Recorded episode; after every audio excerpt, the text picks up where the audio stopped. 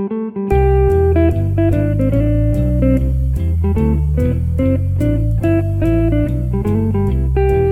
and welcome to Ono Ross and Carrie, the show where we don't just report on fringe science, spirituality, and claims of the paranormal, but uh, take part ourselves. Yep, when they make the claims, we show up so you do not have to. I am Ross Blotcher. And I am Carrie Poppy. And we are back at Contact in the Desert. Yeah. After we took a long break to go get vegan smoothies. Oh, is that what we did? Yeah, we decided, you know what? It's lunch. We want to go enjoy ourselves. And we had found out where there was an actual vegan restaurant Yeah. in Joshua Tree. So we went there. Three sisters, good sisters, the clean sisters, I'm sure they're good and clean. probably. Naked sisters. Uh, we had been. Natural Sisters Cafe. That sounds right. So we enjoyed our smoothies and then we hightailed it back and we came in for the Wilcock panel. Oh boy. Time to toke that old Wilcock joint. Now, if I were naming things for this conference, maybe I Mm-hmm. wouldn't name everything the disclosure blank. Oh, so many disclosure this is and that. Yeah, every little group has their own little buzzwords, and disclosure is one of this group's. The subtitle was The Disclosure Tipping Point. So we've got our host, David Wilcock. Corey Goode, he who has traveled to many planets. Yes. And what was it? His father or grandfather was a conscientious objector. Grandfather. Seventh day Adventist, was it? Yeah. Wow. Okay. And actually, while we're on the subject of Corey Goode, Mm-hmm. I've discovered a person called Dark Journalist who believes that Corey Goode himself Oh, is yes. an agent of the government. And boy, there's a little infighting around Corey Goode. The woman we talked to at our dinner at the Ozark Mountain conference, she had recommended the Dark Journalist along with a bunch of other sites. Every time someone mentions something I don't know already, I open up a tab in my phone browser. And so I have this- Anything at all? if I'm even remotely interested in it, Okay. which is most things, so I can read about it later. And so I have 50 tabs currently in my phone browser, and maybe six of them are from her. Oh, wow. She gave me all these very large things to look into, and the Dark Journalist was one of them. I do recommend the Dark Journalist. Okay. I follow him on Facebook, and it is a wealth of information and disinformation. All right, we have two panelists so far. Who else is on there?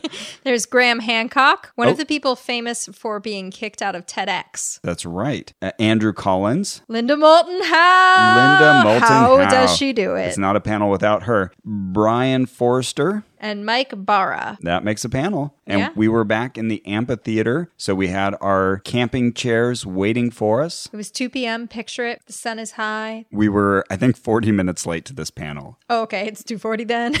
So we came in, and Linda Moulton Howe was saying that disclosure might be linked to a discovery on Enceladus. Enceladus. Yeah, one of the moons Oh, okay. That of Saturn. that made me picture salad and saran wrap at the same time. And then I thought, well, what about Europa? I'm excited about What about Europa, Europa? too. Maybe they'll discover life there. It's a lot of water. My ropa, my clothes. the the idea was that let's say NASA JPL they announce hey we found life somewhere this is their chance to disclose all of it haha we found life here and guess what there's life all over and we just haven't told you about it you are disclosed Like, why? Why would that be the tip? Well, I guess we're going to find out why that would be the tipping point. Indeed. I will withhold judgment even though I was there.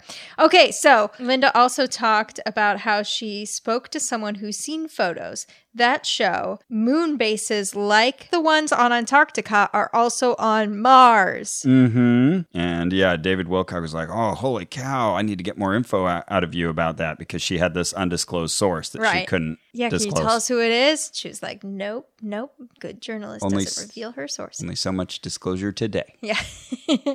yeah, so Atlantis is still stuck under ice, you guys, if anyone wasn't clear on this. Yeah, it's interesting. There seem to be two big markers they were talking about. So, 13 million years ago was the last time that there was no ice in Antarctica. so, that's one marker. And I'm not sure if Linda Moulton Howe was suggesting that there was civilization there before that 13 million years ago. Probably. But that would be the more interesting claim, so I'm going to assume it's that. And she's talking about this football field sized hole in the ice that they're digging through to bring up all of these ancient artifacts. Then they're trying to cover it all up. Uh, but the other big time period they keep talking about is about 12,000 years ago. Brien Foerster threw out there that the Earth's tilt probably came from a cosmic event about 12,000 years ago. Huh. That we used to be Whoopsie. spinning upright But we were then hit by a giant bombardment of comets, or maybe it was intergalactic war, whatever it may have been. But that was when we got tilted off of our upright rotation. And then that's when Antarctica went from being Atlantis to, you know, being in a temperate zone to now being at the bottom end of the earth. It seems like we Does that would make have- sense to you, Carrie? Well,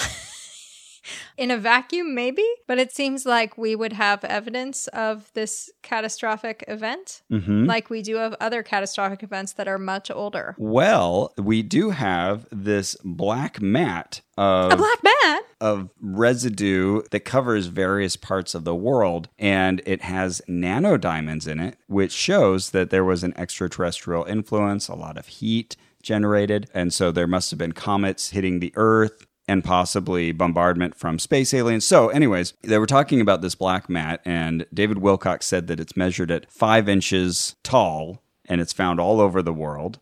I thought, whoa, that's a big claim. This Okay. layer of black stuff that's kind of charcoal, sooty, and it shows when this massive event happened. And so they were tying this to a lot of different phenomena. It could have easily caused the 40 days and 40 nights floods, and it would have instant. Where is this stuff? They say it can be found in Egypt, Australia, Russia, South America, North America, and Latin America. I'm going to look it up on my smartphone. Yeah, well, produced this- by Apple. This will help you. Andrew Collins said, Ah, the reason you, Linda Moulton Howe, haven't heard of it in other places is because other scientists refer to it as the Usselo horizon. So U S S E L O horizon. Okay. So I looked this up, and most of the measurements I saw referred to it more as five centimeters. So, okay. uh, Oh, okay. That's a, that is a substantial difference. yeah, But okay. a little less than half of five inches, but fine. And so it's a legitimate thing, and they feel that it probably was caused by comet impact. And and, I was when? about that time Oh, okay. period. Yeah, so like Okay. twelve thousand years ago. So humans would have been around. Right. And I was actually really proud of David Wilcock because he asked a really good question at this point. He asked,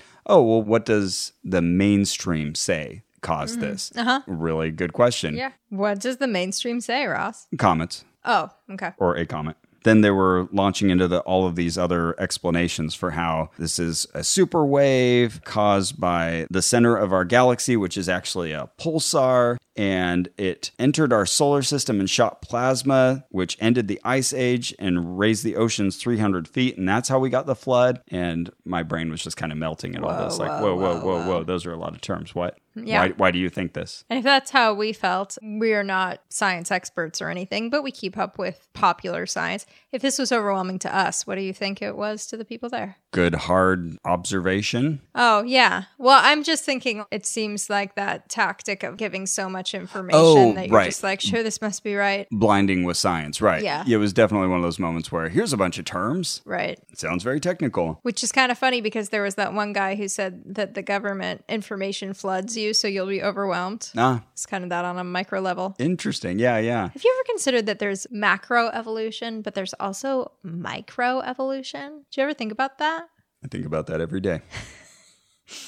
Another big point of that was that there was already massive, impressive, advanced human civilization 12,000 years ago that got wiped out by these cometary impacts. And that's what gave us a lot of our fears about comets and events that we couldn't control because that was all encoded in our flood myths, etc. And that's that's why then we had to build all of these various structures that were meant to placate the gods, that we would then seek out these shamans to help us because we didn't have proper ways of explaining what was happening. Mm-hmm. And so then they were saying that the Sumerians weren't the first culture, they were just sort of a renaissance. You know, they were like 6,000 years ago. We often say that was like the first society that created beer and agriculture and all these other things that kind of mm-hmm. led to eventually to modernity. But they're saying no, no, that that was just like rediscovering ideas of the ancient Greeks. Oh, okay. Yeah, that's a claim. Yeah, you certainly can say that. So again, we got hit with the notion that we're disclosure, not the government. Mm-hmm. That got a big applause. Yep. Don't wait for them to do it. Do it yourself. We learned that gold is an extraterrestrial material, and so is platinum. Yes, which is funny because pretty much everything on this planet is a extraterrestrial material by that measure. But okay, Yeah. yes, sure. True, true. And then we got to one of my, I don't want to say my favorite parts, but one of the craziest parts of this for me was they started talking about the war of the reptoids, versus, the, blondes. Oh, yes, I remember this. Oh boy. Uh-huh.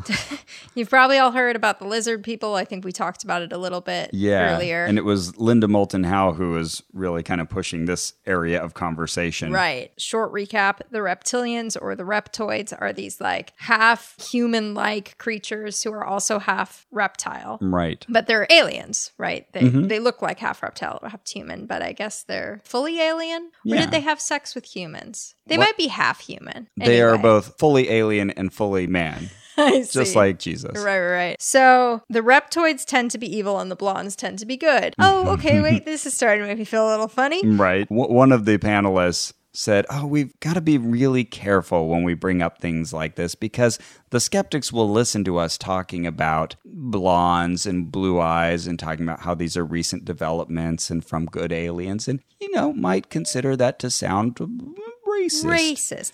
Yeah, Andrew Collins actually said that. And Linda Moulton Howe, who had claims that blonde hair and blue eyes is one of the last holdouts of the Nordic aliens. Like she Mm-hmm. had really like sent herself down this rabbit hole by the time he says this. So then you see her kind of like panic a little bit, like, oh my God, someone just called me maybe racist. And so she's like, well, we got to remember that there was an intergalactic war between reptilians and Nordics, and and they can possess one another. So okay, let's let's think about this. If if a reptilian could go into a Nordic's body and convince you that it's a Nordic, then we don't know who we're dealing with at any point in time. And and and and, and Hitler Hitler wanted to eliminate people, so maybe he was a reptilian who possessed a Nordic's body. We need to confront this possibility. I'm glad you were able to follow that because after a while I was just tuning out. Oh, wait, what? What is Oh she doing? God, yeah. Yeah, I think she was just trying to make it better. Oh yeah, yeah, yeah. She was uh, panicking because this is a solid point. It doesn't mean that Linda Moulton Howe is personally a racist, but it does mean that this theory does seem to have some ugly origins. All I know is she can generate three paragraphs off the top of her head like no one else. Oh, definitely. So, Ross, before we started recording, I was like, "Oh my gosh, I can't wait to tell you the thing I'm reading." Oh, yeah, yeah. It What was, about Nordics because I looked up something called Nordic theory. Am I the last person to know this? The Nordics were considered like the tippy top of the Aryan race by Hitler. Right. Yeah. Oh, I am the last to know. Well, anyway, I was I was reading about because I've only ever heard of you know the Aryans. I never heard of the mm, Nordics being mm-hmm. the most special. And this is according to very perfect source Wikipedia that can never be wrong. Uh-huh. It says Nazi racial theories held that Atlanteans were a race of Nordic supermen. Okay. Did you know that? This all ties in then Yeah. Have you heard that before? Me neither. From the Antarctic. Yeah. And all of this was tied into the earlier conversation because they were trying to weigh the respective roles of cometary impact and other natural phenomena versus the influence of this intergalactic war. And David Wilcock was saying, I'm starting to feel like it was kind of a hybrid where you had both the natural effects and then also this war happening. And maybe they were just grabbing with tractor beams huge chunks of rock and just throwing them back down as weapons. Probably. Probably. And I'm then sure it's all yeah. true.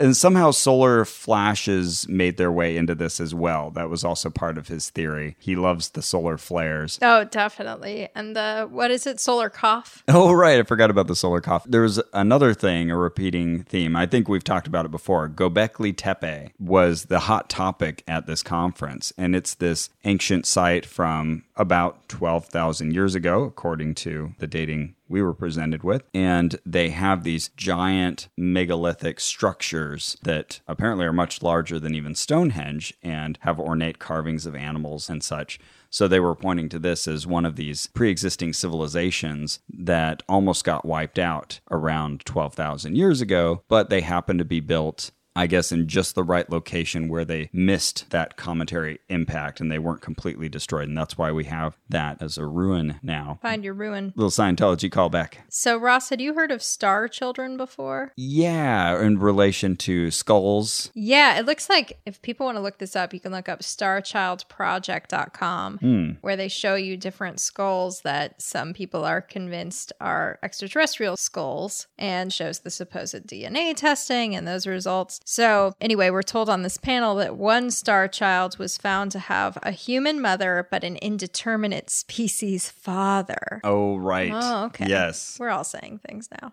Uh, the lizard thing comes up a ton in this panel, and I was so surprised by how many people buy that there. Right. I felt that was such a fringe subunit of a subunit. Exactly. But no, in vogue at Contact in the Desert. Yeah, I really wonder if the people in Arkansas would have been so on board with the lizard theory or not. Obviously, some would have been. Mm. Sure. But yeah, this felt sort of distinctly Californian in its own way. Right.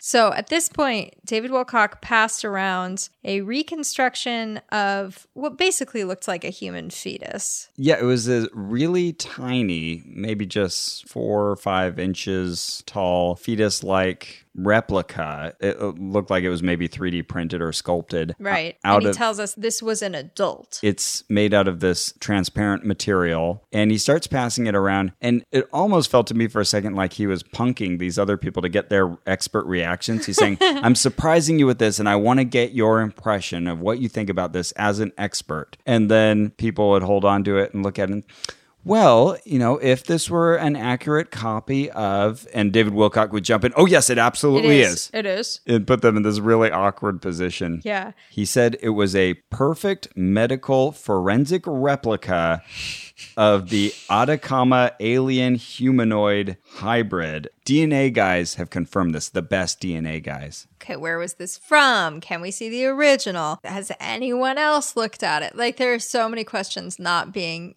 even Right. hinted at here. It, it seemed like others were really uncomfortable trying to put any confidence in this, but he just sprung it on them. Uh huh. It was pretty entertaining. So we're told that item, that humanoid thing, that it's 90% human DNA. One of the other panelists was saying, like, well, if it's 90% human, then it's probably more It's explainable. probably more as like a 100% natural. human, and yeah, pieces are left out of the story. So at this point, Mike Bara says that he thinks evolution is BS. Yeah, that was an interesting revelation. There's so many interesting little tidbits and takeaways in here. At one point, they were talking about the Shoemaker Levy comet hitting Jupiter and how it was 25 years to the day after we landed on the moon that the impact happened.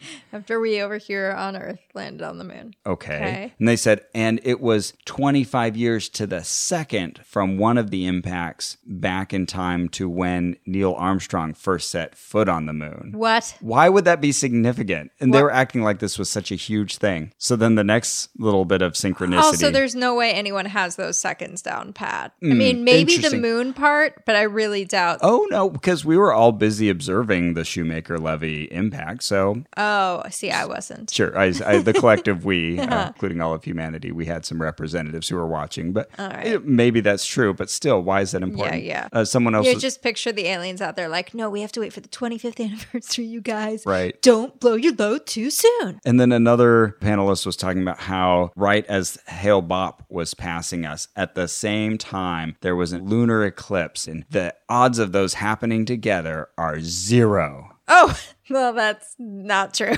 It's Maybe ab- appro- approaching zero absolutely not, not zero. because it happened. Right. The- what was the other? Oh, yeah. The moon is 2,160 miles in diameter, but that's also the number of years in the zodiac. Whoa, man, this is too crazy. Did you know that if you take the number nine and you multiply it by any single digit, and then you come up with two numbers, and then you add those two numbers together, you'll come back to nine? Aliens exist. Yeah, it blew me away. Oh, boy. This impressed them. Yeah, the Hale-Bopp comet was actually created by aliens. Was it? Yeah, yeah, that's in my notes. Cool, man. Which seems rather cruel of them if they could have foreseen the whole Heaven's Gate issue. Right. Also, Linda Moulton Howe threw out Alternative 3. She mentioned this. This was a I don't book written by David Watkins back in the late 70s. And so she went off on that for a while. And David Wilcock, I think, queried the audience to say, oh, who's actually familiar with this or professor has read Alternative 3 and like two hands raised. And Linda Moulton Howe was just floored, like, guys, everybody read Alternative 3. and so she went off on this for a long time. And David, to his credit, said, Oh, I think we need to provide just a little bit of context here. And he explained that Alternative 3 was supposed to be this plan by the government or whoever's controlling things to deal with our damage to the planet and global warming. Ah. And so I think the first alternative was to explode nukes in the atmosphere and create kind of a shield to cool things down. But then they realized that was a bad idea. So alternative two would be to build a bunch of underground tunnels for us all to live in. Okay. And then alternative three was to build a bunch of bases on the moon and Mars. Ah. So apparently, some elements were shown to be untrue. So they were Whoa. willing to concede that in the book and the film, I guess, that came out later, a documentary or something. But still, it sounded like they wanted us to read Alternative Three as a as a time capsule. What an interesting thing that they do have this level of falsifiability where they're like, oh, that's not Mm-hmm. There's certain things they'll throw out and say, Yeah. "Nope, that's not correct." That's a good inclination, but I, I'm just curious about What like where it starts and stops. Yeah, totally. There was also another unnamed source that David Wilcock mentioned who said when he was five or six, his father had been working at this government contractor and at a pool party, he saw these photos of That's right. astronauts on Mars in 1981, I believe, waving at the camera with pyramids behind them. And apparently, that father, whoever it was, the connection, had been working on the Montauk Project. Have you ever heard of this? Mm-hmm. I read that book back in eighth grade Oh, yeah? because I had this awesome teacher named Donald Shope. And Good name. he came to our school. This was like the first year he taught. He was the coolest teacher, and we all loved him because he seemed to know everything. We'd try to stump him, we'd come up with weird little factoids. Anyway, so he would take all these delightful diversions. We once took two days off of class just to learn about subliminal messages Okay. in Disney films and elsewhere. Fun. And then he was really big into conspiracy theories. Oh, wow. Yeah, and so he had me read the Montauk Project about time travel experiments, What did this guy teach? physical science. Oh, okay. Okay. Yeah, I loved it. I was having a great time, and so I would have loved it if it was like sex ed, and he was like, "I can't handle it."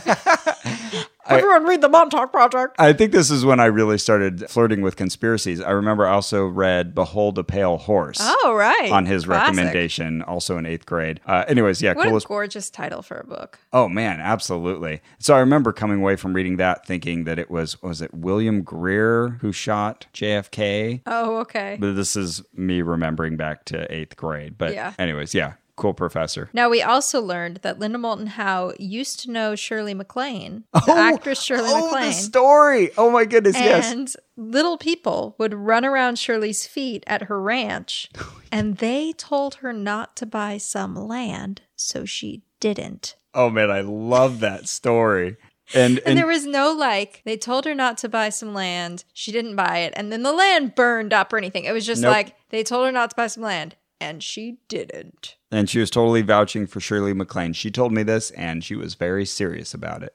Yeah, this was all when we were looking at that little transparent body. Fetal thing. yeah, looked like a little alien from a movie that was being passed around, and they were talking about little people, not little people, Not like people with people dwarfism, etc. right? But, four or five inch tall people, these races that exist. oh man, yeah, that was a pretty good panel, even though we missed part of it. That was fantastic. Andrew Collins also said that he's going to be leading a quantum meditation to connect to the Tabby star alien megastructure. That's the one where they found that star that it, it kind of blinkers in and out every now and then, and they think Ah. that maybe, just maybe, there could be an alien civilization building Okay. like a, a solar energy connection device. Well, Cool. He's already determined that yes, there is another Okay. civilization there. They are doing that. Okay. And we can have a quantum meditation that will connect with them directly. I just want to ask him, like, oh, real quick, what does quantum mean?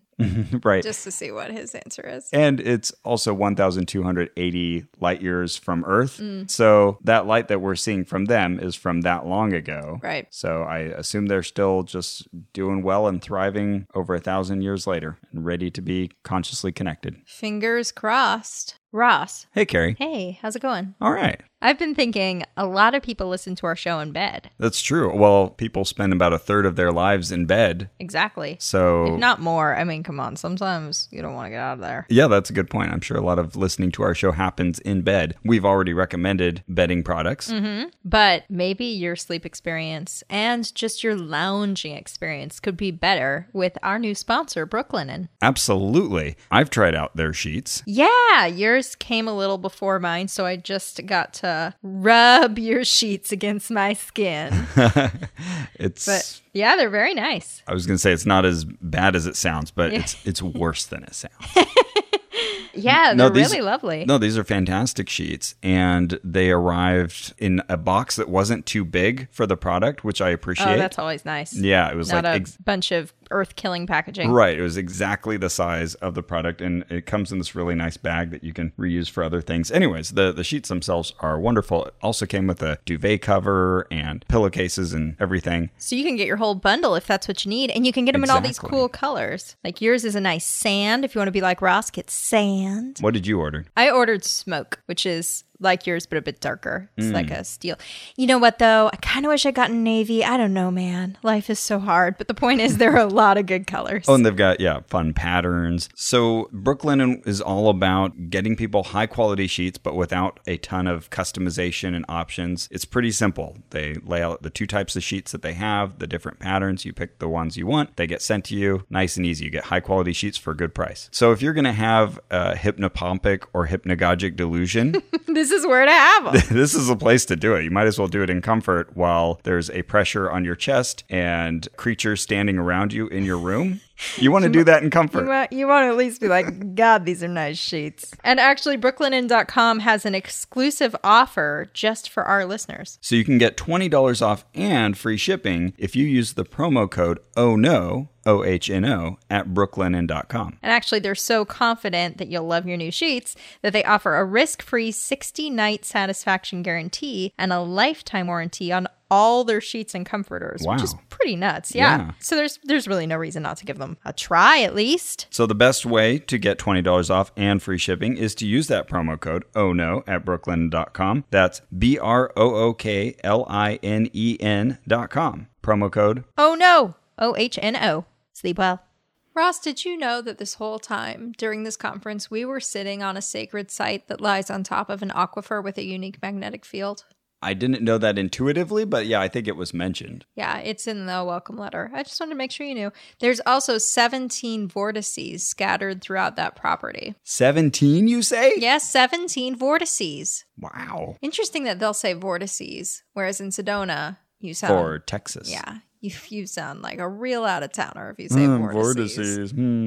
So next, we went over to well, I first I went without you. I showed up for Michael Dennin's Stump the Professor Challenge, Aliens and Space version. So Michael Dennin is a professor who teaches superhero science at UC Irvine. Yeah, this sounded really cool. And it sounded uh, legitimate. Yeah, potentially, but you just never know at these conferences. You just never know. You did have to have a special pass to go into this one, so it was a little less attended. So I went in, and first I was the second person there. The other person was like a tech person. And I was like, oh no, no one's going to.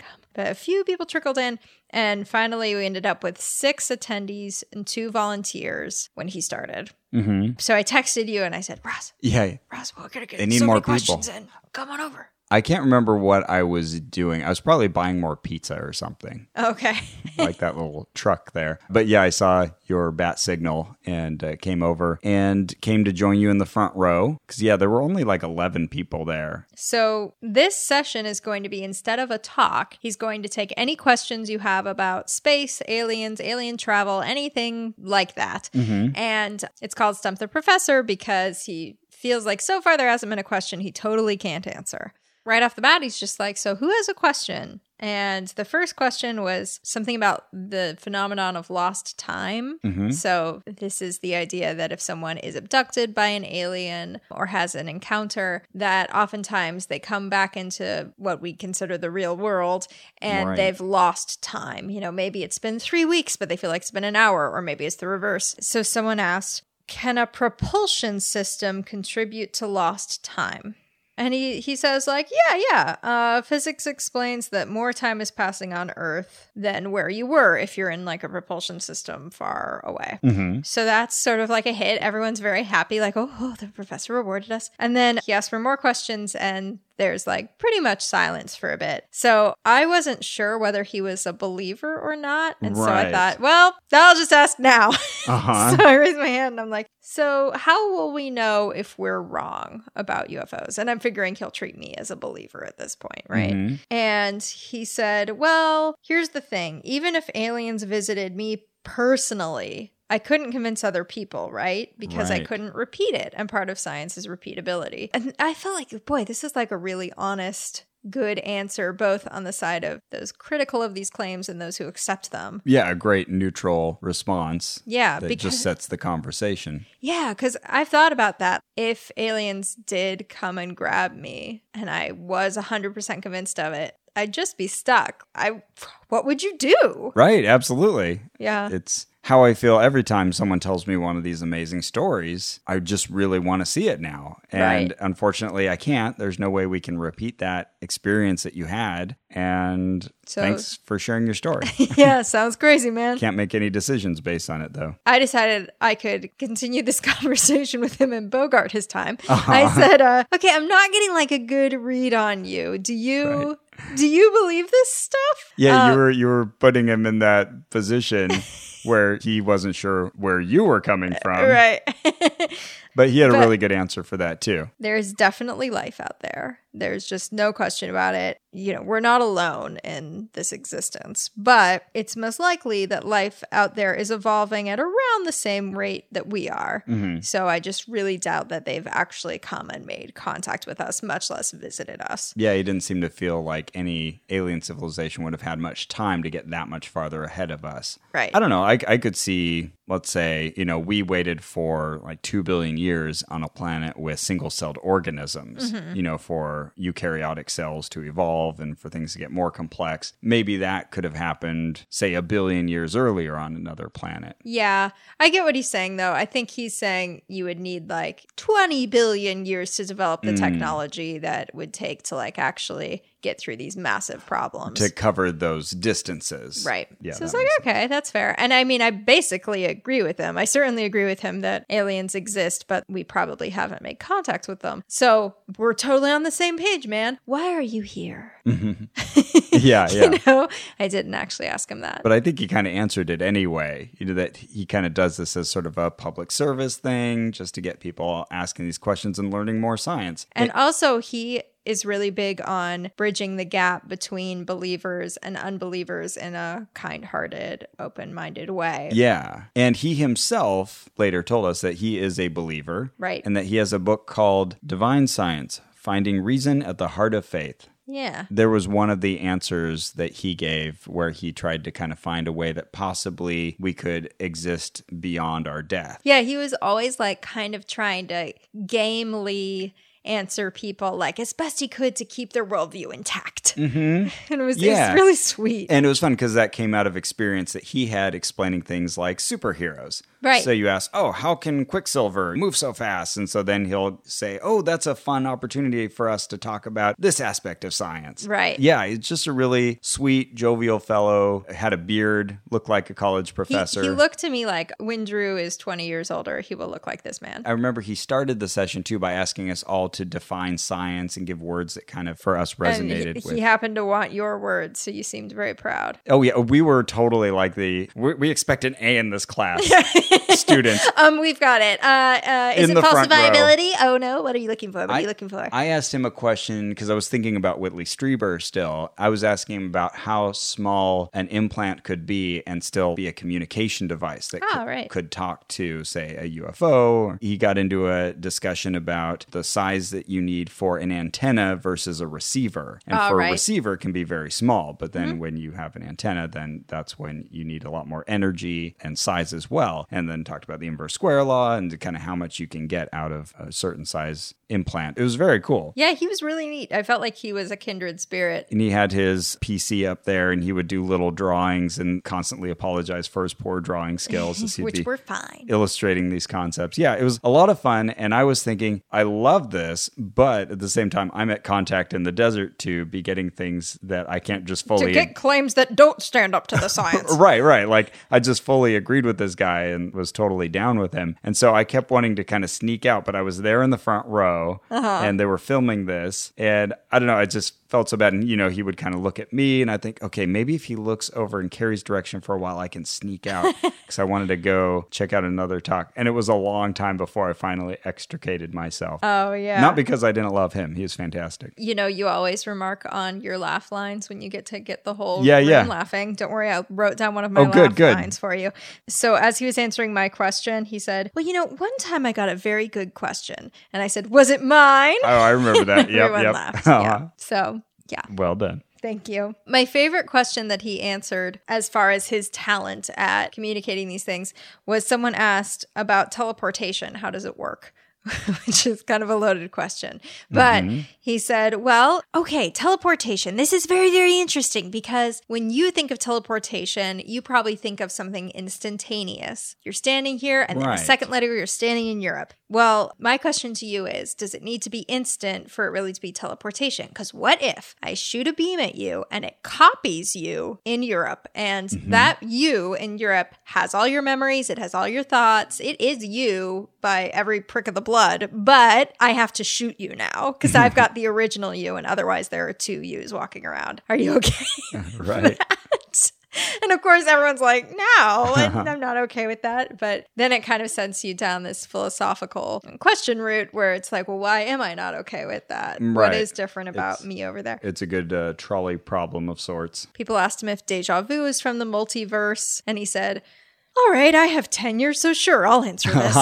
yeah, he had a little pet theory on that one. Yeah, about wave interference. Yeah, it was, I don't know, it's just all so friendly and like, let's play with these ideas together. Oh, it was right on. It was a really cool presentation, and, and he knew his stuff too. So someone asked, "Is there any technology to measure how crystals change your frequency?" Mm-hmm. And he said, "Okay, so I think you're using frequency in a different way than scientists do." Ah, yeah, yeah. Yeah, it's that was very well handled. Yeah, yeah, yeah. It's exactly right, but so many people would say that in such a meaner way. And it was hard to get a read on that audience too. Again, it was a small group. I think some were maybe students of his already. Two were. Okay, that's a significant fraction of that audience. Right. So when it was over and you were gone, I'm standing there waiting for the room to clear out. Mm-hmm. And this one guy was still there and he was like, um, if I give you a book by Mr. David Wilcock, will you read it? And Michael Dennin's like, um, yeah, you know, I, boy, I have a lot to read, but sure. I mean, if you give me a book, I'm going to read it. He's, he's a Ross. Uh, so the guy pulls out like a 400 page Oh, no. book by David Wilcock and Oh, hands no. it to Michael Dennin, and you just see like his soul crumble out of his chest as he sees the size of this book. And he's like, okay, thank you. And then the guy refuses to leave. He just keeps standing there going on and on about things David. Wilcock believes. So I did give him a card for our podcast, but of course he still thinks I'm a believer. So he might be thinking, like, this isn't exactly I like how you want to kind of redeem yourself yeah, in his yeah, yeah. eyes. So I looked him in the eyes and like I was like, I think we are kindred spirits. No, that didn't help matters at all. I think we are kindred spirits. He's like, oh, Jesus. I know. Now looking back, he probably thought I was like hitting on him. I think we are kindred spirits, and then I just stand there and won't leave. I mean, oh, poor guy. oh boy, I should send him an email. Like Owl Guy. Oh, you know what? Owl Guy has never written me back. Owl Guy. Sometimes I feel like these aren't my real friends. So while you were staying there, I ran off to catch the end of Giorgio Tsoukalos's workshop, Mysteries of the Gods. And I think another reason I wanted to go there was because it was being held at the Noble Hall, and we were getting towards the end of the final day, and I had not yet been to Noble Hall. And a big reason why I'd wanted to go to Michael Dennin's talk was because it was in the Lotus Room, which I hadn't seen yet. And I had told you it was very culty. So I went over to the Noble Hall, and it was interesting. There was kind of this ante room that had booths set up in it. Uh, and so I walked through those, and then you get into the main area, which is another chapel. Sort of reminded me of the sanctuary a bit, but not quite as big. Uh, so I went and found a seat, and my back was hurting at this point. And so I kind of laid down belly first on a bunch of seats because there were a bunch of empty seats. And I ate gummy bears because I remember I'd gotten a bunch of those. Like a real devolving here. This is how I unwind. So laying down. On your belly eating. gummy Yeah, just So kind of- specific. stretching my head up every now and then just high enough to see Giorgio and his slides, but the rest of the time I'm just kind of laying down and munching I- on gummy bears while I take notes. I'm picturing you like slowly morphing into a sea lion Okay, on your belly that's probably eating- about right. eating gummy bears. That's probably about right. So he's already well into his presentation, but when I got there, he was talking about Puma Punku. This is one of those situations where I really wish the presenters would just put up whatever term it is they're using on the screen. Mm, that would be nice. because they'll say Gobekli Tepe, and I'll be Mm-hmm. like, uh, "What? Uh, go, how do you spell that?" Do the Google search for the thing that sounds like what you Right, think you right. heard. And now that I'm saying, Which often works. you, usually does. And for all of you following along, Gobekli Tepe is G O B E K L I, and then separate word Tepe. T E P E. You got it. Hey. I was just going to be a jerk and leave that. Uh, so Puma Punku is P U M A P U N K U. That's how I would have spelled that second one. Oh, excellent. And I think I was enunciating it more clearly than he did. So, Puma Punku is a site in Bolivia and it's part of a larger Tiwanaku culture. Mm-hmm. And my apologies if I'm saying any of this wrong. But he was talking about the rocks found at those structures. And I guess they had done an Ancient Aliens about it. Oh, okay. Which I have queued up to watch, and I haven't watched yet. Shame on me. I am much like that professor. I have many, many things. Both of us, we have so many things Oh, sure. Stacked up to watch and read and Sure. listen to. But, but I think you do try to catch every single one more than I do. It is a failing effort. So he was talking about the craftsmanship required to create stones like these. And when I came in, he was protesting, saying, Well, hey, look, I never said that aliens created all these structures. I think the meme is funny, but you know, I'm not saying aliens did everything. Uh, but this is one situation where I feel that they really did have to help out because the way that these stones are cut and the material that they're cut out of just could not have been done by humans at that time. And the only other way to explain this is aliens. Right. There's all these excluded other options. What about fairies or whites or I don't know. Yeah, what- that's true. Whatever you want to come God. up with. Unicorns with laser horns. You Right. know, wh- why aliens? You mentioned his meme. You mean how people will have his face up and then it just says because aliens exactly like that. Okay. Yeah, so he's very much aware of this and thinks it's funny. He's Mm-hmm. learned to uh, to deal with it. He's got a good sense of humor. So the stones, I, I recommend doing a search for these Puma Punku stones. Here, I'll show you the tab I've had open on my phone for now months. I'm searching for it too. These stones look like a bunch of capital H's. Whoa. Yeah, yeah, they are legitimately cool and interesting looking. And Maybe these, it's just someone trying to tell everyone to gargle. these stones are very heavy, multiple tons, many tons per block. That's impressive. And so he was saying, okay, a lot of people say, oh, yeah, sure, we could have cut these easily. Those are the red limestone ones. I'm not talking about the red limestone ones. Yes, those were done. Of course. Those were done by the humans with their copper tools, but I'm talking about the gray andesite blocks. And this is one where I had to search many times to figure out what he was talking about. Andesite? Turns out it's andesite, A N D E S I T E. And so that is this material that on the Mohs scale is like very hard, uh, difficult to cut. It's like a seven or eight, whereas the copper tools they had would only be like a three. So there's just no way they could do it. Even nowadays, if you tried to hire someone, he said, I brought down a guy who used to be a mason. And I asked him, How would you cut these things? He said, Oh, well, we would use water jets now. Okay, interesting. He said, but if I tried to do it even with like a drill, there's just no way I could get these sharp cuts and and these kind of bevel cuts that go in and come back out. So Well, it sounds like that guy's not the one for the job. so yeah, Giorgio was showing us all these photos, and they looked legitimately impressive. And he'd show us little lines that look like a saw cut, like oh, how did they get this kind of narrow trench that's very even? And he was saying that they are all exact duplicates of each other. That many suggest even that they were formed with molds, Oh, okay. like pouring materials in there. now, what's Tsoukalos's deal? Like, where did he get his schooling? Oh, that's a good question. I'm not sure. Yeah. sure. I mean, all I know is he hosts ancient aliens. He seems to have he seems to have appeared out of the ether. Could it be? Is he He's a an alien. Yeah, exactly. Good. I'm glad you said that because I can't gasp any higher. I'm reading here. He does have a bachelor's in sports information and communication. he did work as a bodybuilding promoter.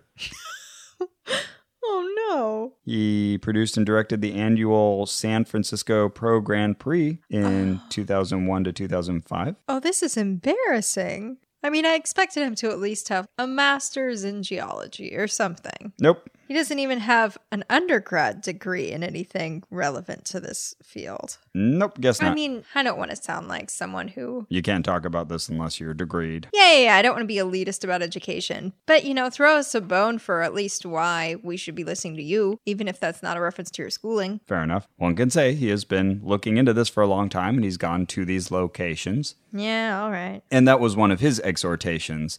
Come on, guys, you just got to go there, save up, go take a vacation and visit these sites, see them for yourself. And he was talking about how these stones are not only cut so well and so evenly, but they're just smooth, like polished mirrors, but then they'll have these razor sharp edges as well. So he was talking about just all of these extraordinary aspects of these stones and how far away the quarry was. This was an interesting thing. He was saying that this quarry was a long ways off, many miles on the other side of a valley with a river in the middle. So he's saying, like, how would you even get those stones across? But it's weird. He was then saying that you find some stones that are abandoned on the quarry, like Oh, uh-huh. they were in the works or being carried partway in between. And I thought, well, doesn't that disprove your point? That they just appeared? Or that they use some kind of UFO technology or advanced technology to, Right. to transport them because you're saying it's too difficult. But there's the signs that sometimes they gave up because it was really hard. Right. Did he explain why he thought they were. He didn't seem to feel there? that was even a problem. Huh. Yeah, I'm not sure what the disconnect there was. Uh, I think he was feeling like, oh, people tried to move them that way and, and see it was too difficult Oh, for and they failed.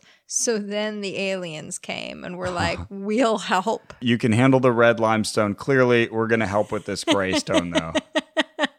We're really good with specific types of rock. And then he was talking about other sites like Stonehenge. The blocks were moved over these huge distances as well. But I remembered then that Brian Dunning had done a Skeptoid episode about this very site. And so I went and looked at that one again. He was saying that you have places like the Greek Parthenon that were built a thousand years before this location and also involved really precise masonry. And we don't ask ourselves how those happened. Like we mm-hmm. understand all the craftsmanship that went into that. The Persians built Persepolis and the Palace of Darius, all kinds of other contemporary and even predating works that were equally complex. So Right. there's no need to call for that. And then I talked to Brian just this past weekend. I mentioned this investigation. He said he learned later from listeners that you can go to the museum there. They have like a visitor center at Pumapunku and they answer all of those questions. They tell you exactly how all Oh, of these things were built. So it's not even a mystery Right, right. but it seems Giorgio is kind of committed to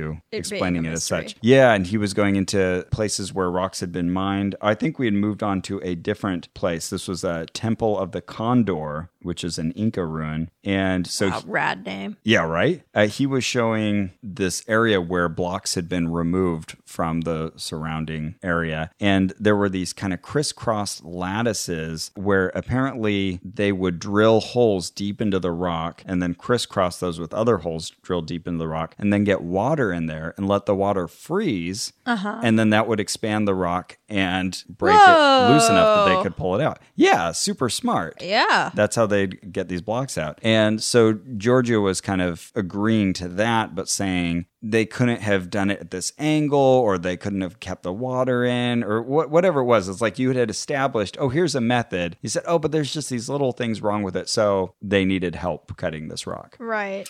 So I'm going to invoke this far more complicated Right. Yeah. piece of the story. Not quite Occam's razor there.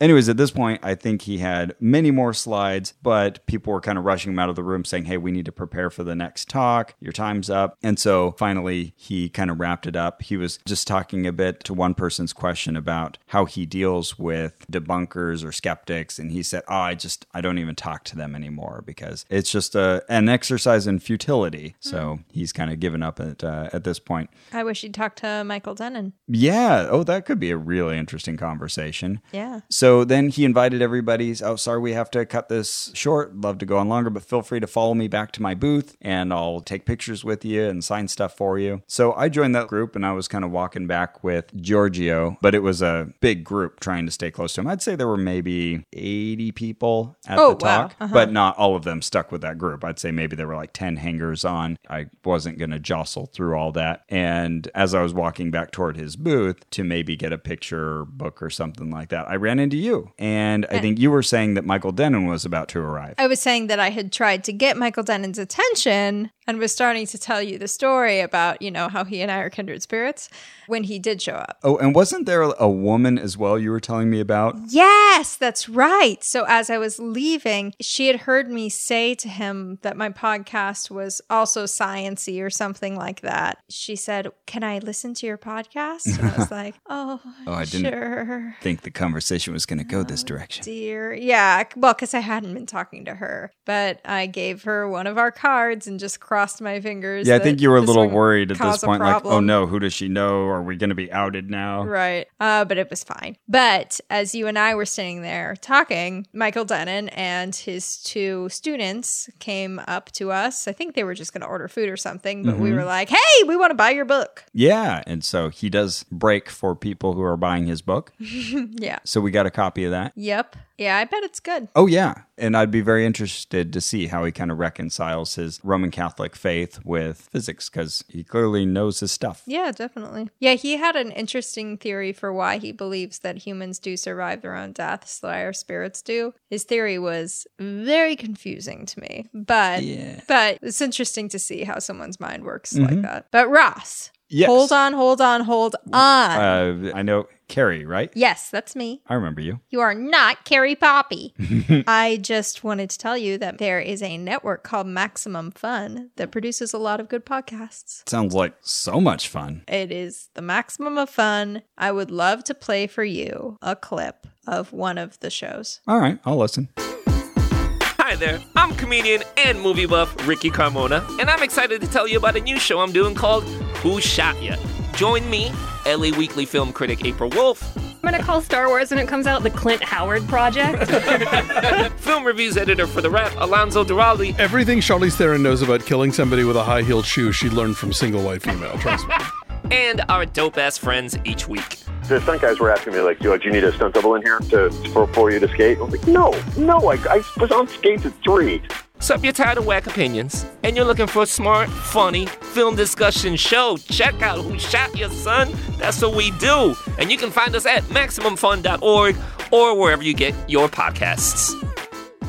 So, next we went to a panel also with disclosure in the title. And who hosted it? Jimmy Church. Jimmy, that's my Jimmy Church impression. I like it. So, this one had This is a big panel. It's final Yeah. final panel of the day. So we have two paid workshops, two lectures going on, but we're here at the Disclosure, Government Cover Up, and crash retrieval panel. Crash Retrieval panel. Nick Pope, Senator Mike Gravel, Jim Marrs, Linda Moulton. How does she do it? Richard Dolan, Scott and Suzanne Ramsey. and Patty Greer. Patty Greer, we had wanted to see. she had taught that 7:30 a.m. lecture that we're like, nope, no how. We're not coming here at 7:30 a.m. She's the crop circles lady, and she was recommended to us back during our Aetherius Society investigation. Yeah, we are so glad she was in this panel. And Oh, boy, in howdy, every way. Ooh, boy, boy, boy. Uh, Linda Moulton Howe is going to have a little bit of competition here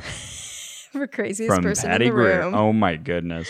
So we're we're back in the amphitheater outside, hundreds of people listening. And we start out with Senator Gravel kind of singing the praises of Julian Assange, Chelsea Manning, Edward Snowden, talking about whistleblowers and how important they are to disclosure. Right. Checks out. And he's still skirting away from the issue of UFOs or aliens. He's just talking about representation and taking the government back and giving it to the people. So Richard Dolan kind of jumps on that point and says, Yeah, you know, the sightings on YouTube probably aren't going to bring about disclosure, right? Which I'm with they, him on. They would have already, right? but something like WikiLeaks might. And so supporting these whistleblowers and protecting Oh, them yeah. is really wise. Mm-hmm. Makes sense. So then we get to hear from Patty Greer. Patty Greer. Jimmy Church set it up for her. Uh, I think it was one of those things where the panel leader realized, oh, she hasn't talked at all yet. And her uh, expertise has nothing to do with what we're saying. The rest of the panel had been talking about whistleblowers, and he turns to her and said, So, Patty, crop circles, are the government's hiding knowledge of this? And oh boy, she goes off on a sentence that might still be going on somewhere.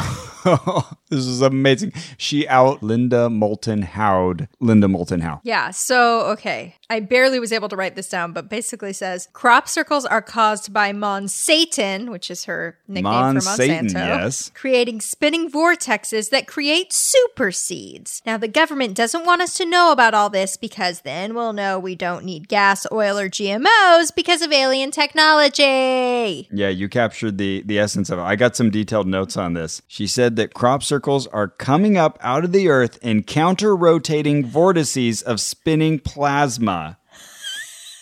And oh my goodness, there was so much information so fast. But yeah, she said they're not letting all this get out because we don't need gas anymore if we learn about all of this energy that's mm. available. And she said that all of this was proven, crop circles were proven by William Lefty Levengood mm. and Penny Kelly in the 80s and 90s up until they died in 2013. And then she started talking about all of these benefits to the crops themselves. Wheat, corn, barley, oats, the seeds become super seeds when they're affected by a crop circle Ah, of course. as you alluded to, they grew 30 to 400% more food and biofuel, got up to 75% more nutrition per plant, and you couldn't kill them with cold, with heat, with dry, So far, this sounds pretty decent. dryness, with wetness. Oh, yeah, yeah. This Good is job, great. Monsatan. This is all the alien technology that does that. That's not. Oh, okay. Monsatan is the one trying to keep this from us because they want to grow crops their inefficient way,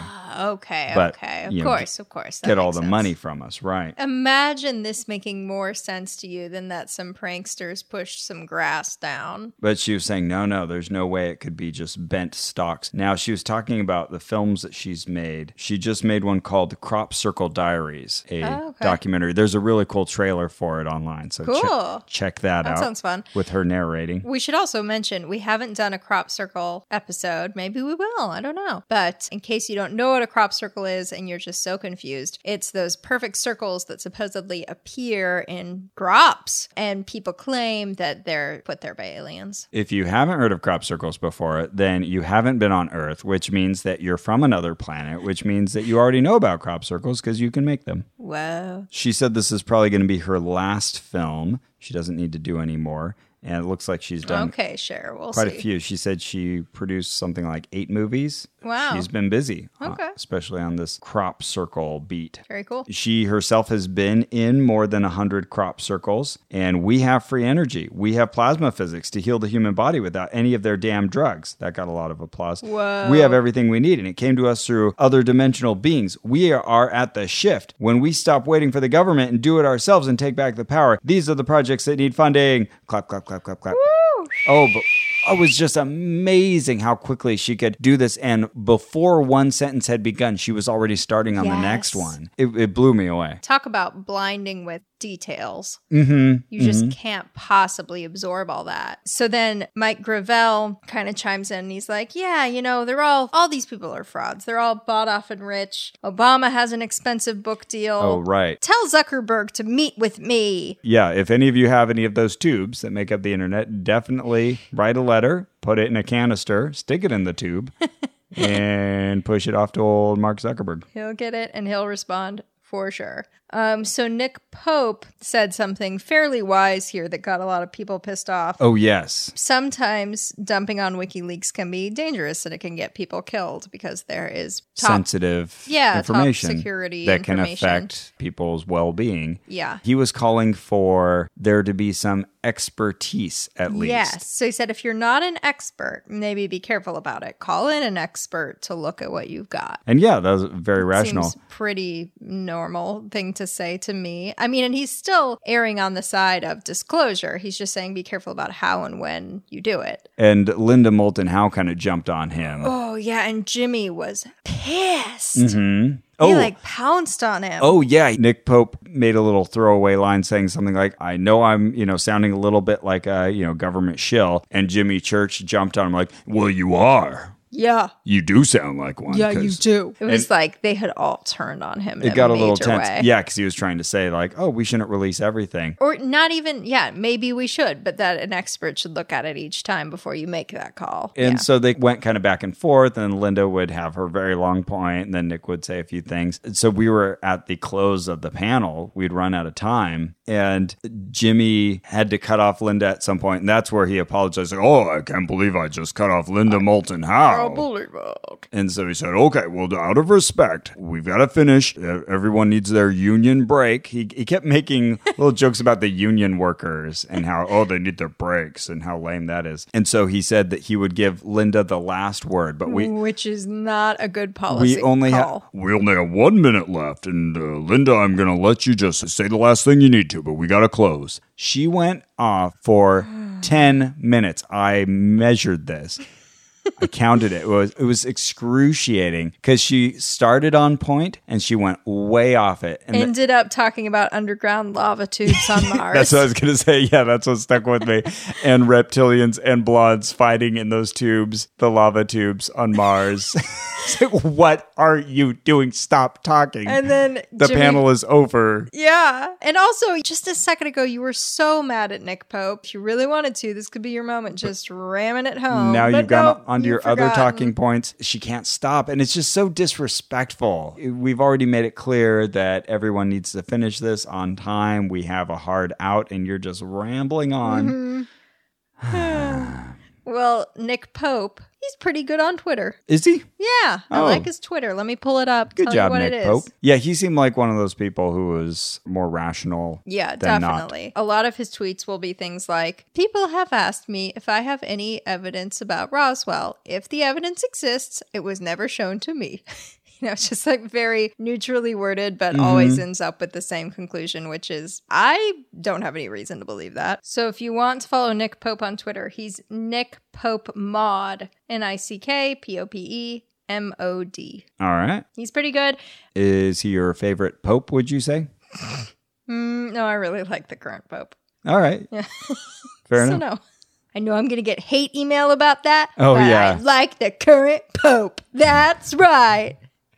You don't care if he's the Antichrist. That's correct. Tsoukalos is okay on Twitter too. Yeah, so that was the end of that panel, and thus was it the end of our time? Not completely, but uh, we thought we were going to get to go to the Stephen Greer. Intensive Sunday night event under the stars. Oh, that's right. It was from 9 p.m. to 1 a.m. And I was like, oh, God. And I was like, well, no. come on, Carrie, let's just go for a little bit. I mean, we'll turn back, you know, but we'll, it's like half an hour at least. Mm-hmm. I want to see what Stephen Greer has to say about the stars Fine. Because we're going to go out and look at Right. UFOs, uh, supposedly. But you can tell by the way we're talking about it and woulda, shoulda, couldas that it didn't happen. Right. And so we had to go back far side of the amphitheater and they had tables there where they were gathering people together. And you and I had met one of our listeners. Yes, a random person from Glendale. Yes. This is how she prefers to be referred to. Yeah, but we had talked to her earlier and she had kind of an in with this group in general. Anyway, so we were going to meet her there and go join this Stephen Greer intensive. Turns out that even our VIP passes wouldn't get us into this one because it was, I think, $90, was it? Oh, wow. Is that right? It was expensive. I don't remember, but yeah, it was expensive. Yeah, it was a healthy chunk of change to join in on this. So we said, said, okay, well, I guess that's our cue to go home. Yeah. Or at least back did. to the Airbnb. Yeah, which, as you'll recall, is a camper. We uh, we wandered back in the dark and kind of said bye to the facility, the stone labyrinth on one side. I walked through the labyrinth. and then we went And. I found a chick tract in the middle of it. that's crazy. Yeah, someone had left it as. How you would that make its way monument. out into this Institute of Mental Physics? I don't know. Love to know that story. And then on the other side of the road, there was the medicine wheel. Mm-hmm. So we visited that in the dark as well. And uh, said goodbye to uh, that location and to contact in the desert. Contact in the desert, we miss you so much. It's a great song. Thank you, Contact Oh, no. in the desert. Still going. We had a good time. Yeah, that was really fun. So we've promised everyone that at the end of Contact in the Desert, we would review all of our UFO experience, Yeah. including the Ozark in. Mountain UFO conference. Yep. Are you ready, Carrie? I think I'm ready. Well- now, wait, I just want to say when we're talking about science, we're not talking about the claim that aliens exist. sure. We're talking about the claim that aliens came here or communicated with us. And produce counter rotating vortices of spinning plasma.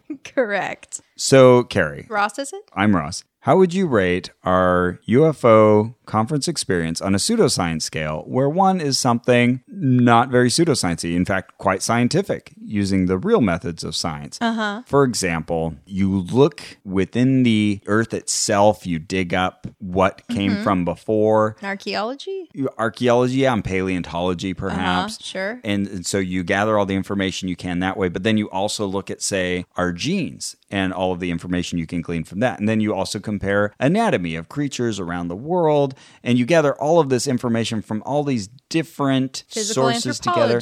Right, geology, etc. And then you combine that together and you get this synthesis of information that tells you that we all evolved. That's Whoa! that's a one. Whereas a 10 is something maybe less scientific. Like, okay, like what? okay, so let's say all life on Earth was seeded by tiny bits of life that Oh, had yeah. escaped from elsewhere Okay. in the galaxy. Okay. And had traveled across the vast expanse of space and happened to be from goats. Whoa, wait. And so I was with you for a second. Then those goat particles hit the ground. They then Mm-hmm. multiplied and they eventually became you and me, a little theory I would like to call goat spermia. I was waiting for that. I felt this coming near the end. Uh, that's what she said. Um, what, That's a 10. okay. That's a ten. Got it. Nine. Okay. Yep. Yeah. I Yep. mean, I feel like among our investigations, this is high up there in borrowing from science and then misusing it. Right. And wanting the credibility of science. And multiple, many times we heard these presenters felt that they were representing true scientific methods and consensus, and then would discount the findings of other scientists, saying that they had been bought or were shills or Right. confused or whatever the, the motivation was. So, yeah, I feel like there was a real claim here that what we're talking about is science Yeah. when it's not. And that's, that's what we call pseudoscience. Yeah, definitely. So, would you give it a nine, a I'm- ten, an eight? Yeah, I'm going to say 9.5.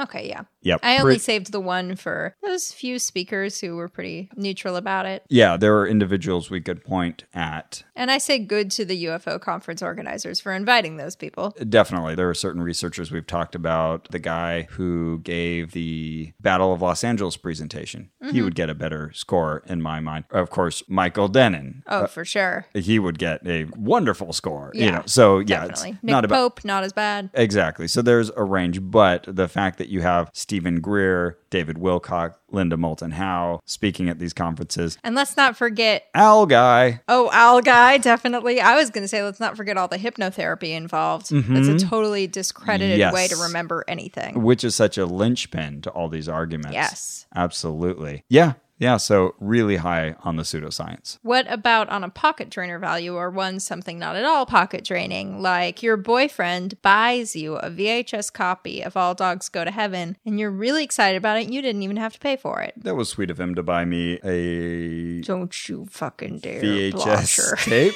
Except, No. why did it have to be a Donald Bluth film?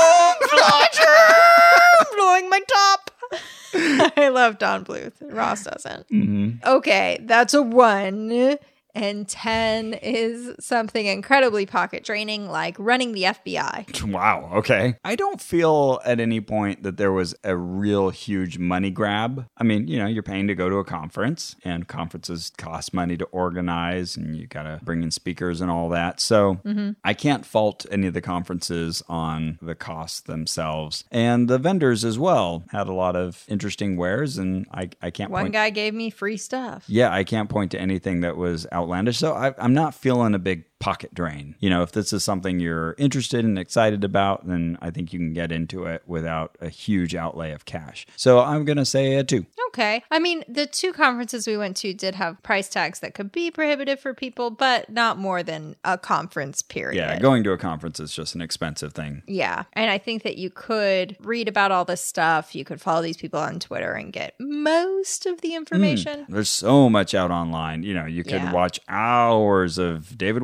Wilcock, the dark journalist, and Yeah. I will say tons of material. probably if you took each of these people by themselves and studied them, you might get a different impression. Like, I'm guessing if you go to a David Wilcock talk, there's probably more of a hard sell on his books, you know, mm-hmm. that kind of thing. But as a conference, I agree. I would maybe give it a little higher, a three. Okay. What about on a danger rating? Where one is something not very dangerous. You get a long balloon and you fold it and spin it around and fold it some more and tie these ends together. And before you know it, you have a giraffe. Whoa! Not only safe, it is fun. A 10 is something far more dangerous. You gather many balloons, Okay, with you so far? you fill them with helium. Okay, pretty and safe. You just keep tying them to your arm, tying them to your arm, minute. tying them to your arm, tying them to your arm. this up again? And next thing you know, you're floating towards South America, attached to a bunch of balloons, but you didn't bring a BB gun to shoot the balloons. Oh man, to let and you an down. annoying young man is with you. Yeah, Russell, local wilderness explorer. Okay, that's a ten. That's a 10. Yeah, are there really any dangers associated with this?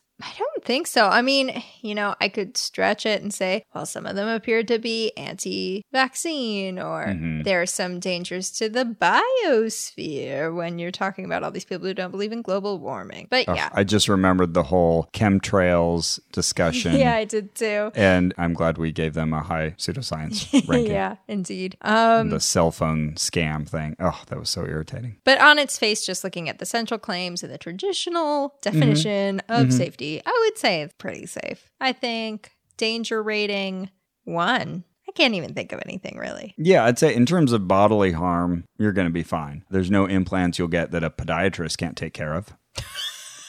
Oh, right. But all you need is a stud finder. Yeah, right.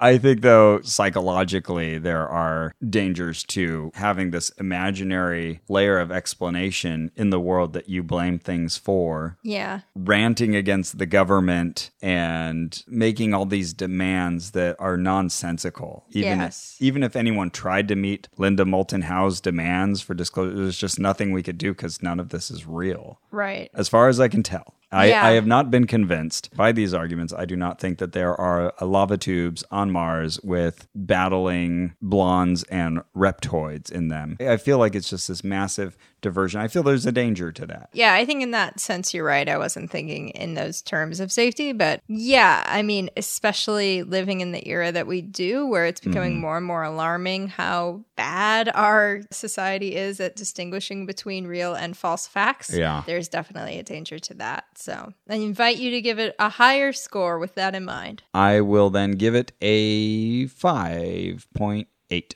That seems reasonable. Okay, what would you give this on a creepiness scale? Where one is something not at all creepy. You go out into the woods and you chop down a tree. Hmm, you bring it home to your family and you make uh, a log cabin out of it. One tree? yeah. Maybe that is creepy. because how did it happen? Okay, you had 70 trees. Okay. Is that too many now?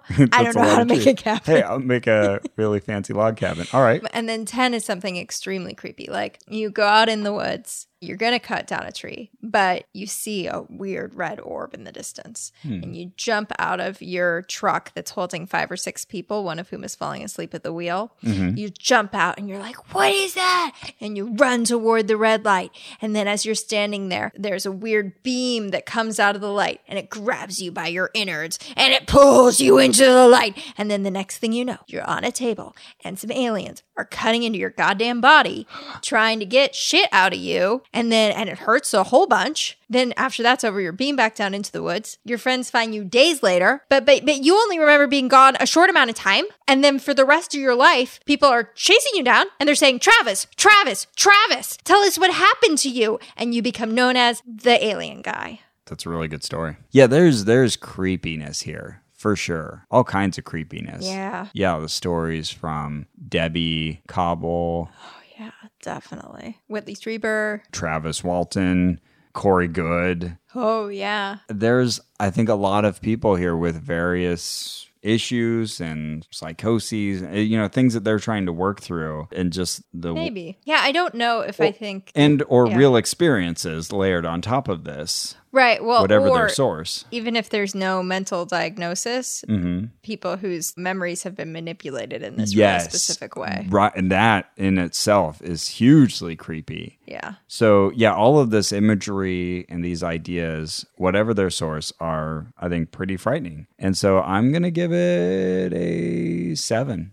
Oh, wow. Okay. I, I'm going to give it a 10. Oh, wow. Okay. Yeah. I think this is like one of the creepiest. Tops out the things. creepy yeah. scale. This and OTO, I think, are like the highest on my list of creepy. Awesome. Yeah, yeah. No, it's legit creepy. Yeah, for sure. For sure. I mean, not so creepy that I wouldn't go back. I would go back, but I like to be creeped out. Mm-hmm. Oh, yeah. And I have an affinity toward the alien culture Mm-hmm. and the imagery of it. I find it all very interesting and attractive. But It's also got like a quaint quality. I think it's because so many people were talking about aliens during like the 50s and 60s. Mm. So it still calls back that sort of like, That's interesting. Yeah, it feels like there's kind of different modes to it. There's an occultic side Mm-hmm. as well. Yeah, and then there's also that, you know, 1950s ideal, quote unquote. There's so much contained within the UFO community and lore. And I like it. I think it's fun. So, yeah, I, I hope we do more in the future. yeah. But, Carrie, what about hot drinks? Well, Were you taking care of at these conferences? at the first one, yes. They Okay. did have hot drinks at the Ozarks conference. But at Contact in the Desert, where it was very, very, very hot, That wouldn't have done you much good. Yeah, they had cold brew coffee, which was good but expensive. So I feel though like that would have been a weird place to have hot drinks. All right, so you give them a pass. I'll give them a Overall thumbs up. thumbs up? Yeah. All right, I'll join in on that. Can you point to a favorite moment? I think my favorite moment was Owl Guy acting like I had gone too far with my claims. it's just really getting a little too into this whole owl thing. This lady clearly finds coincidences in too many things. Really unlikely places. She needs to tone it down.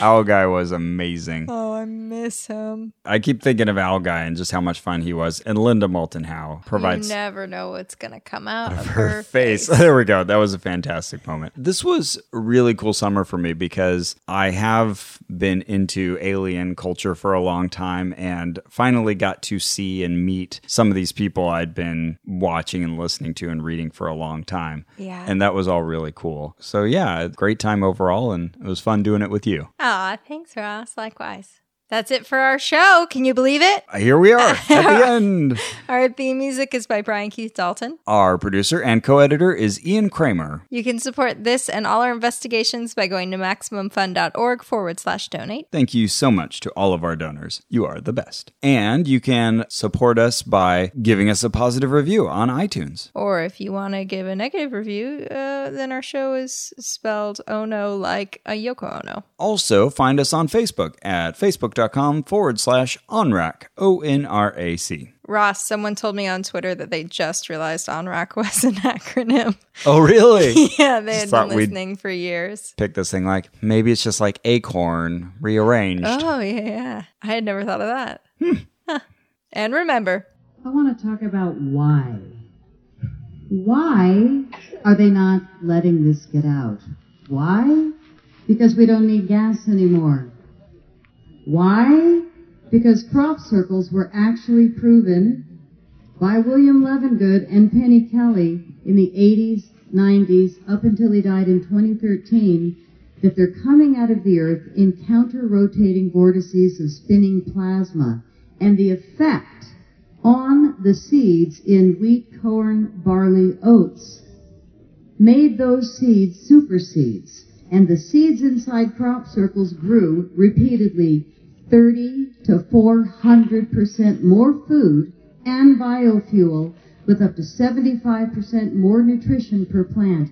And repeated tests in the lab proved that they couldn't kill them too wet, too cold, too hot, too dry. They became super seeds when they were hit with the spinning plasma vortices in the crop circles.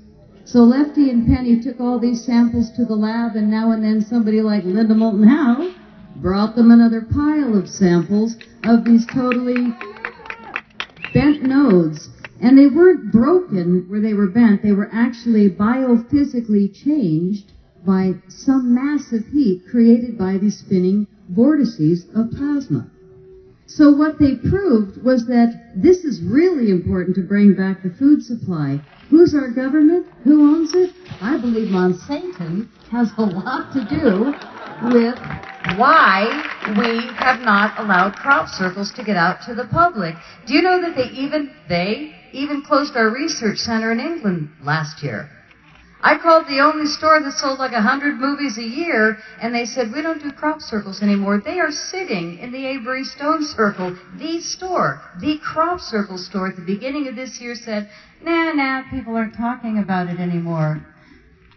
We had people in the field saying, those spinning balls of light, Oliver's Castle footage were fake, go back to sleep, and people believed it. Up until today, nobody has seen that that is absolutely real footage until I world premiered Crop Circle Diaries, which is probably my final film of eight.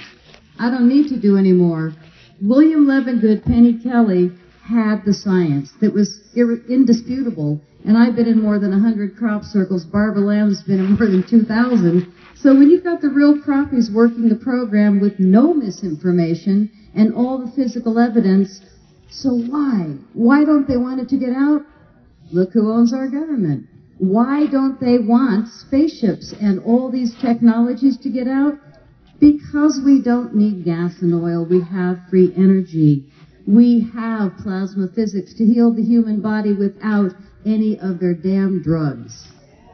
We have everything we need, and it came to us through other dimensional entities. The most advanced technologies have come to us by those that they don't want announced, and I think that's the reason, is because we're there. We are at the shift. And when we stop waiting for the government and just taking our power back, like I believe all of us have said, we're going to move it. And what needs to happen is these are the projects that need funding. The free energy projects need funding. Lefty and Penny's project needs funding.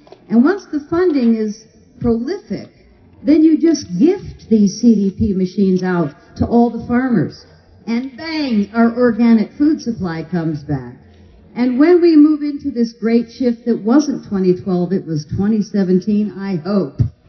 Once we raise the frequency of consciousness and all of a sudden we've got great food again because this got out, and we've got free energy everywhere because that got out, there's no discussion. We don't have to fight with that old paradigm.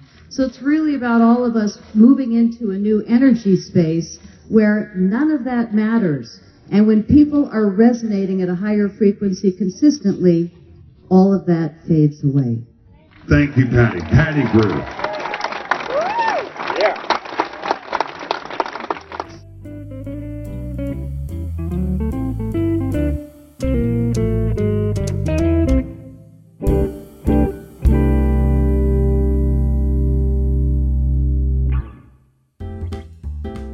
I'm Allegra Ringo. And I'm Renee Colvert, and we host a podcast called Can I Pet Your Dog? Renee, can I tell you about a dog I met this week? Uh, I wish that you would. In turn, though, can I tell you about a dog hero? May I tell you about a dog breed in a segment I like to call Mutt Minute? I would love that. Could we maybe talk about some dog tech? Could we have some cool guests on, like Lin-Manuel Miranda, Nicole Byer, and Anne Wheaton? I mean, Yeah, absolutely. I'm in. You're on board. What do you say we uh, we do all of this and put it into a podcast? Yeah, okay. You think? All right. Uh, should we call it like I don't know? Can I pet your dog? Sure. All right. Uh, what do you What do you say we put it on every Tuesday on Maximum Fun? Or on iTunes. Sounds good to me. Meeting's over. MaximumFun.org. Comedy and culture. Artist owned. Listener supported.